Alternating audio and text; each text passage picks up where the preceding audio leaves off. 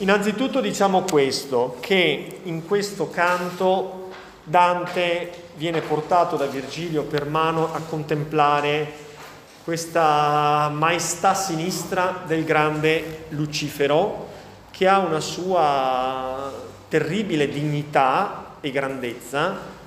Come ben sappiamo si trova scaraventato da Dio nel punto più lontano dal paradiso, che si trova nel centro della terra, secondo il principio aristotelico, perciò, per cui ciò che sta in alto è perfetto e ciò che sta in basso è imperfetto.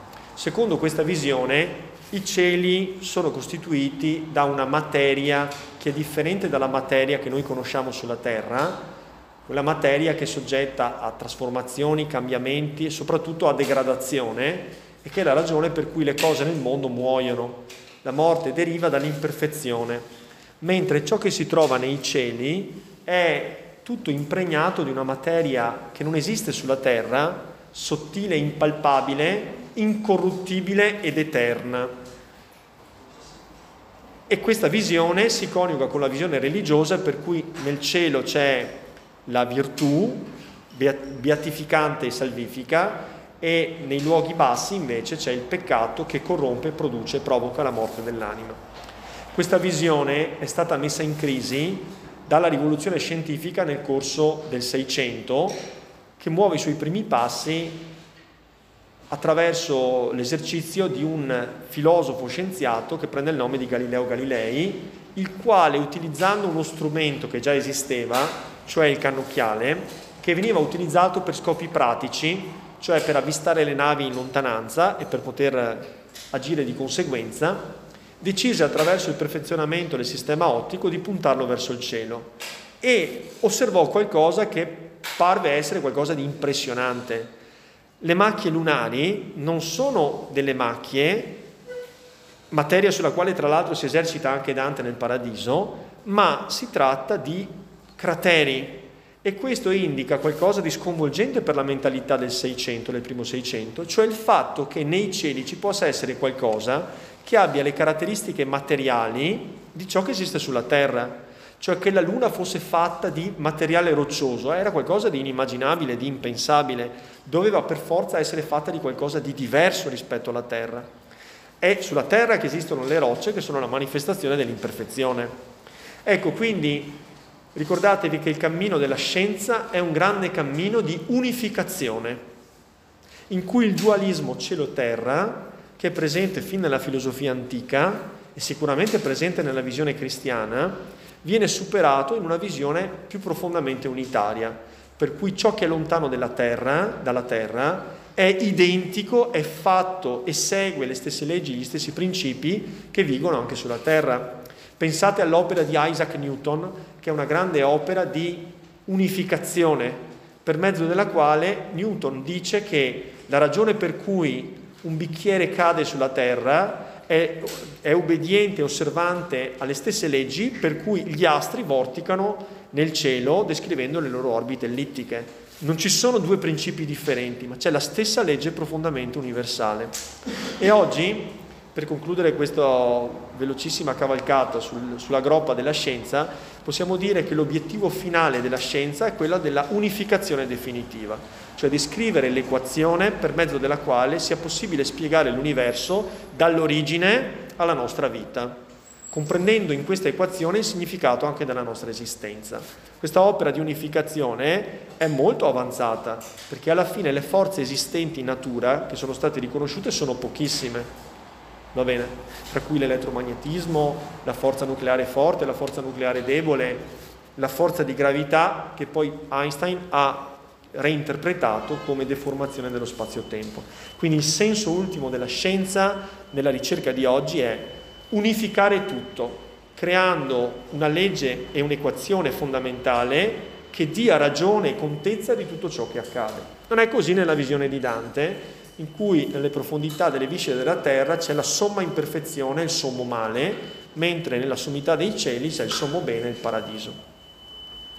Che cosa contempleremo in questo canto? Contempleremo un gigante che ha le forme di un mulino. Sapete che Dante è un grande visionario ed è capace di grande realismo.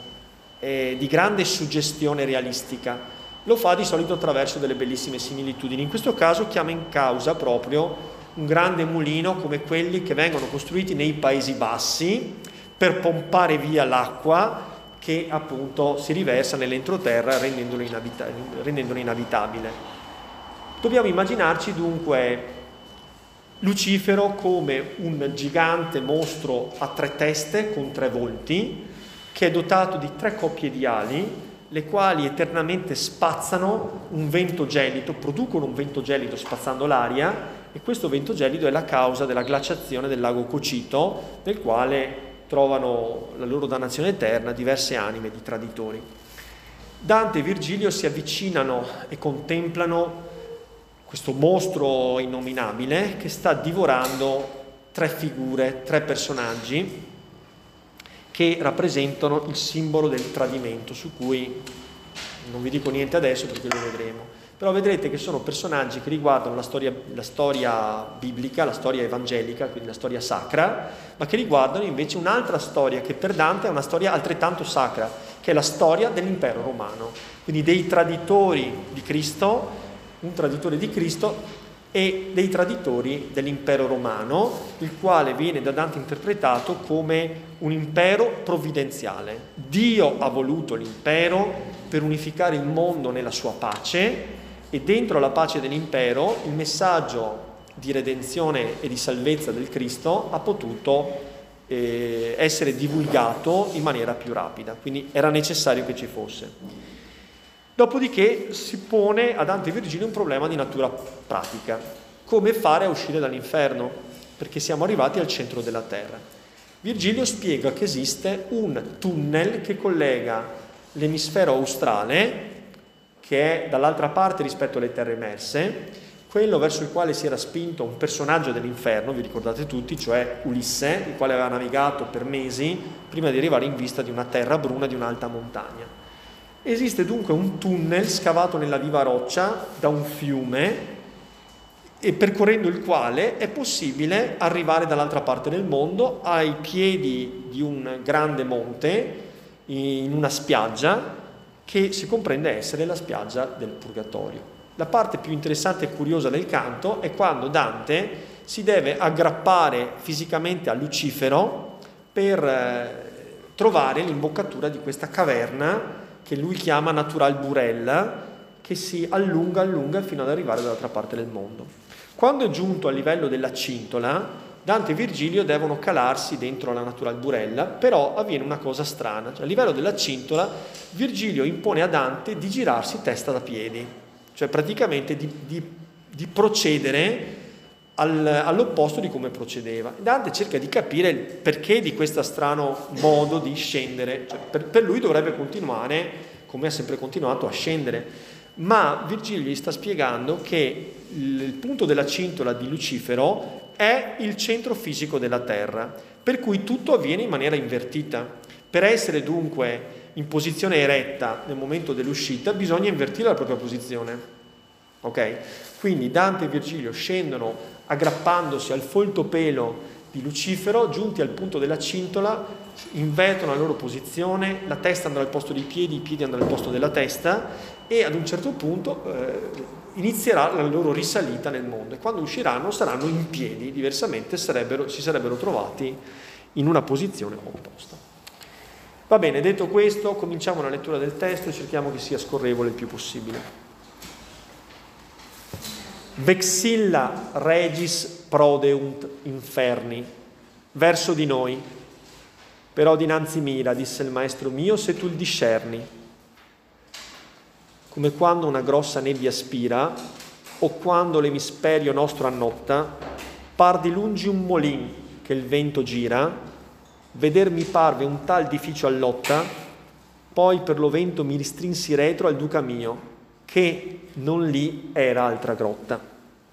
Allora l'inizio solenne con una citazione in latino che viene citata da Venanzio Fortunato, vescovo di Poitiers Dunque, prodeunt, cioè vengono avanti, si avvicinano, vexilla regis inferni, cioè le insegne, l'emblema del re dell'inferno. Di che cosa si tratta? Appunto del, dell'immagine e delle grandi ali del re dell'inferno che è rappresentato appunto da quest'angelo decaduto che sfidò Dio nella famosa lotta tra gli angeli fedeli a Dio e degli angeli che invece gli furono contrari e poi sappiamo che c'era una schiera di, angeli che non presero parte né per Dio né per Lucifero e che furono condannati insieme agli altri nell'antinferno nella schiera degli ignami.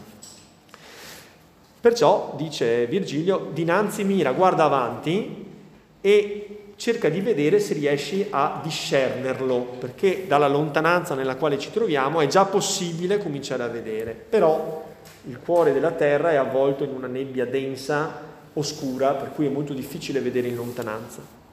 Come quando una grossa nebbia spira o quando l'emisferio nostro annotta e la difficoltà della visione è resa attraverso l'immagine della nebbia o quando comincia a diventare notte, quindi la sera lascia il posto alla notte, vedere in lontananza è molto difficile in assenza di una fonte luminosa forte. Eh, par di lungi un molin che il vento gira, ecco l'immagine del molino. Come si può riuscire a vedere in maniera indistinta e confusa un molino in lontananza quando sta per arrivare la notte o quando c'è una fitta nebbia? Così mi parve vedere un tal edificio all'otta, cioè sotto l'indicazione di Virgilio Dante riesce a vedere una specie di enorme edificio che ha le caratteristiche del mulino. Eh, le pale del mulino, di un mulino a vento sta parlando, non di un mulino d'acqua, un mulino a vento, che sapete tutti è un'invenzione medievale, mentre il mulino d'acqua era già nel mondo romano. Poi per lo vento mi restrinsi retro al duca mio, che non lì era altra grotta, cioè non c'era alcun riparo e dunque Dante, che soffre per il freddo, per il forte e pungente vento freddo, si stringe dietro al corpo di Virgilio. Qua c'è una specie di contraddizione perché Virgilio ha un corpo che non è fisico, quindi teoricamente non dovrebbe opporre alcuna resistenza al vento, considerando che la luce passa attraverso Virgilio, il quale non restituisce nessuna ombra. Ma di queste contraddizioni i poeti sono pieni, per cui non ci soffermiamo riguardo a questo. Dante quindi vede come mai c'è così tanto vento, ma è chiaro perché sono le ali di Lucifero che producono il vento gelido che provoca la glaciazione del lago. Già era, e con paura il metto in metro, là dove l'ombre tutte erano coperte e trasparien come festuca in vetro. Altre sono a giacere, altre stanno erte, quella col capo e quella con le piante, altra comarco il volto a pie rinverte. Allora, l'immagine delle posizioni stravaganti, assurde e sicuramente molto dolorose, totalmente deformate, delle anime dannate in quella posizione. Le anime sono totalmente intrappolate nel ghiaccio. Alcune di loro sembrano una festuca. Che cos'è la festuca? È un filo di paglia, un filo d'erba che traspaia intrappolata all'interno del ghiaccio. Quindi possiamo immaginare dei volti intrappolati nel ghiaccio. Di alcuni si vedono i volti, di alcuni si vedono i piedi, alcuni si vedono in una posizione del tutto innaturale e deforme, per cui ci dice che il capo e le piante sono collocati in posizione vicina, quindi sono in una posizione quasi disarticolata, completamente snodata e sono in una posizione per cui descrivono un arco Certo perché per far convergere le piante dei piedi con la testa bisogna per forza essere in qualche maniera arcuati. Il ghiaccio le ha intrappolate e hanno lì dentro il ghiaccio la loro, eh, la loro dannazione. Il conte Ugolino non aveva questo genere di, di terribile posizione perché era completamente immerso nel ghiaccio in una buca in posizione elevata sul conte, cioè sull'arcivescovo Ruggeri, ma la testa era fuori dal ghiaccio. Ci sono anime, come vedremo, che piangendo vedono ghiacciarsi le loro lacrime e eh, sappiamo che l'acqua quando ghiaccia assume un volume più grande e quindi provoca dolore agli occhi stessi. Insomma, immaginatevi le sculture di ghiaccio che preferite con dentro intrappolato qualcosa che sia vivo e la sofferenza che questo potrà provocare. Quando noi fummo fatti tanto avante, che al mio maestro piacque dimostrarmi la creatura che ebbe il bel sembiante, dinanzi mi si tolse e fe restarmi. Ecco dite, dicendo, ed ecco il loco ove convien che di fortezza tarmi. come io divenni allor gelato e fioco, nol dimandar lettor, che non lo scrivo, però cogne parlar sarebbe poco. Io non morì e non rimasi vivo. Pensa oggi mai per te, sai fior d'ingegno, qual io divenni, d'uno ed altro privo.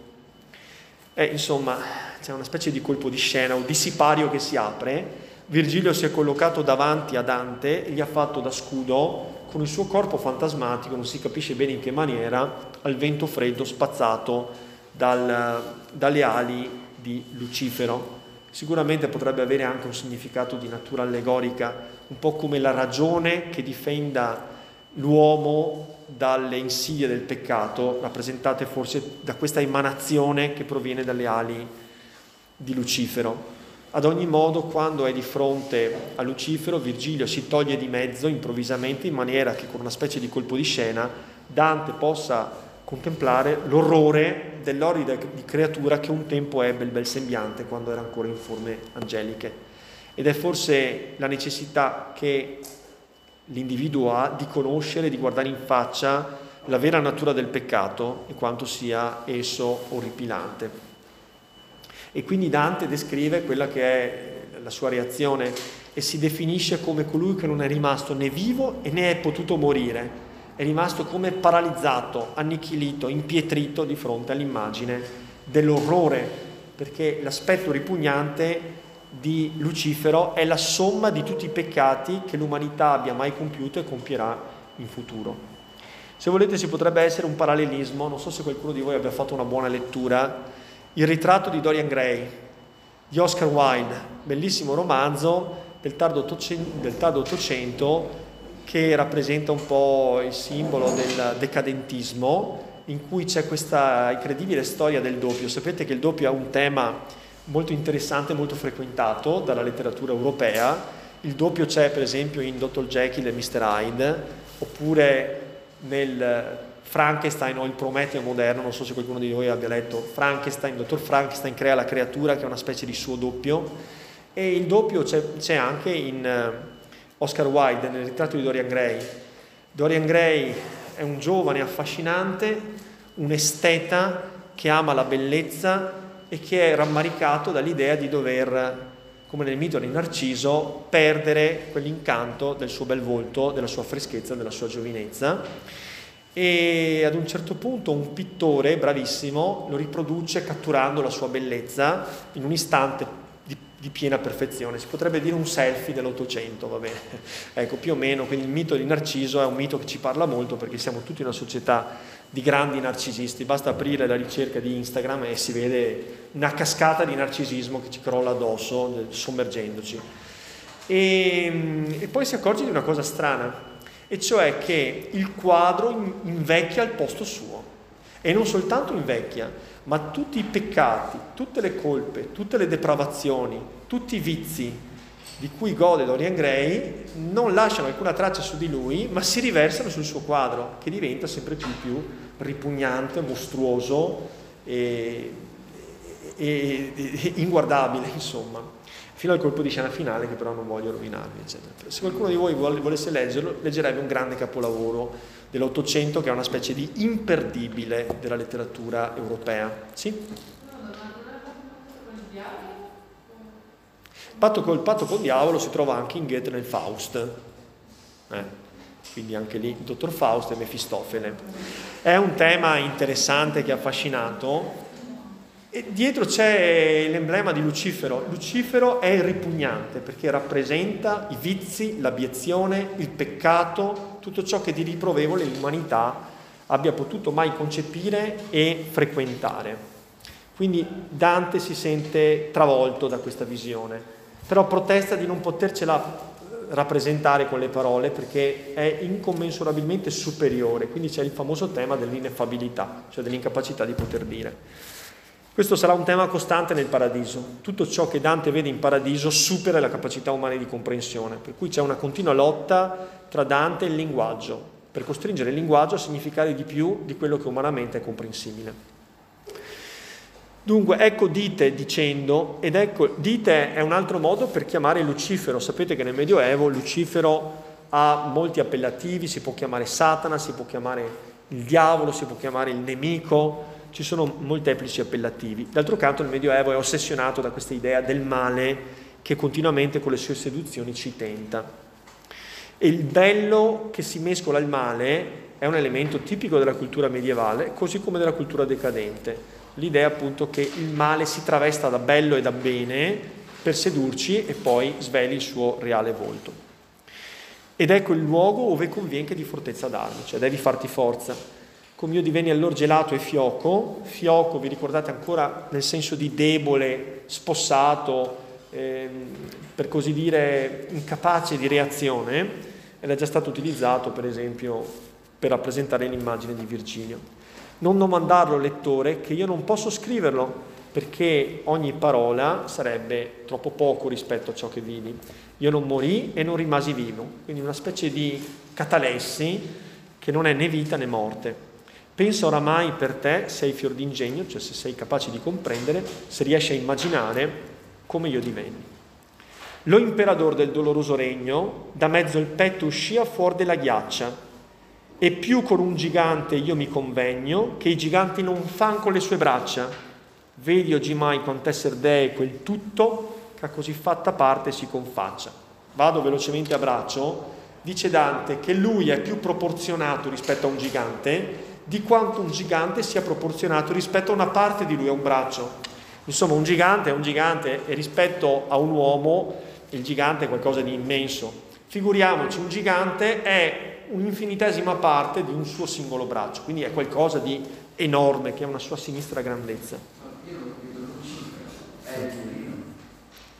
No, non è che sia un mulino, appare nelle forme di un mulino, è una caricatura di un angelo che tra l'altro ha l'aspetto triplicato perché ha tre facce e tre coppie d'ali, perché rappresenta la caricatura di Dio. Lui ha voluto eguagliarsi a Dio, paragonarsi a Dio, e siccome Dio è trino e uno, anche lui è trino e uno, ma è ben misera cosa se paragonato alla bellezza di Dio. Capisci? Quindi lui dice che poteva ricordare un mulino perché le tre coppie d'ali danno un po' il senso della ruota del mulino a vento. Se il fussi bel come egli ora è brutto, e contro il suo fattore alzò le ciglia, ben dei da lui procedere ogni lutto. O quanto parve a me gran maraviglia quando io vidi tre facce alla sua testa, l'una dinanzi e quella era vermiglia, l'altra erano due che s'aggiugnano a questa, sovressa il mezzo di ciascuna spalla, e se giugniano al loco della cresta, e la destra parea tra bianca e gialla, la sinistra a vedere, a vedere era tal, quali vengono di là onde il Nilo s'avvalla. Quindi ha tre teste che si collegano, si raccordano laddove c'è la cresta. La cresta ce l'ha il gallo, e il gallo ce l'ha sopra la testa e dietro la nuca. Quindi le teste si raccordano nel punto della nuca. Una è frontale e le altre due sono laterali. Sono appoggiate sopra la spalla e si collegano dietro la testa nella posizione della nuca. Notate che le teste hanno differenti colori, che sono state interpretate differentemente attraverso l'interpretazione allegorica. Però sembra plausibile immaginare che questi diversi colori rappresentino quelle che un tempo si sarebbero chiamate le diverse razze umane, che rappresentano il fatto che tutta l'umanità, in quanto macchiata dal peccato, si vede spalancata la porta dell'inferno.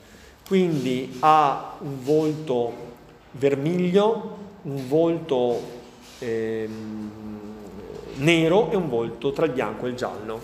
Sono differenti colori che farebbero riferimento alle diverse eh, fisionomie umane, no? i cosiddetti fenotipi, cioè l'apparenza esteriore delle persone. E infatti poi c'è riferimento anche al, ehm, al, al Nilo, insomma, coloro che hanno un colore diverso perché provengono dal cuore dell'Africa, l'Etiopia. Sotto ciascuna uscivano due grandali, quanto si convenia a tanto uccello, cioè ali proporzionati ad un uccello di quella grandezza, per cui se era enorme la sua statura, al punto che un gigante sarebbe stato infinitamente piccolo e sproporzionato, immaginatevi le ali che avrebbero dovuto sollevare quell'enorme corpo. Vele di mar non vidio mai cotali, nessuna vela di mare ho visto mai così grande, enormi, gigantesche.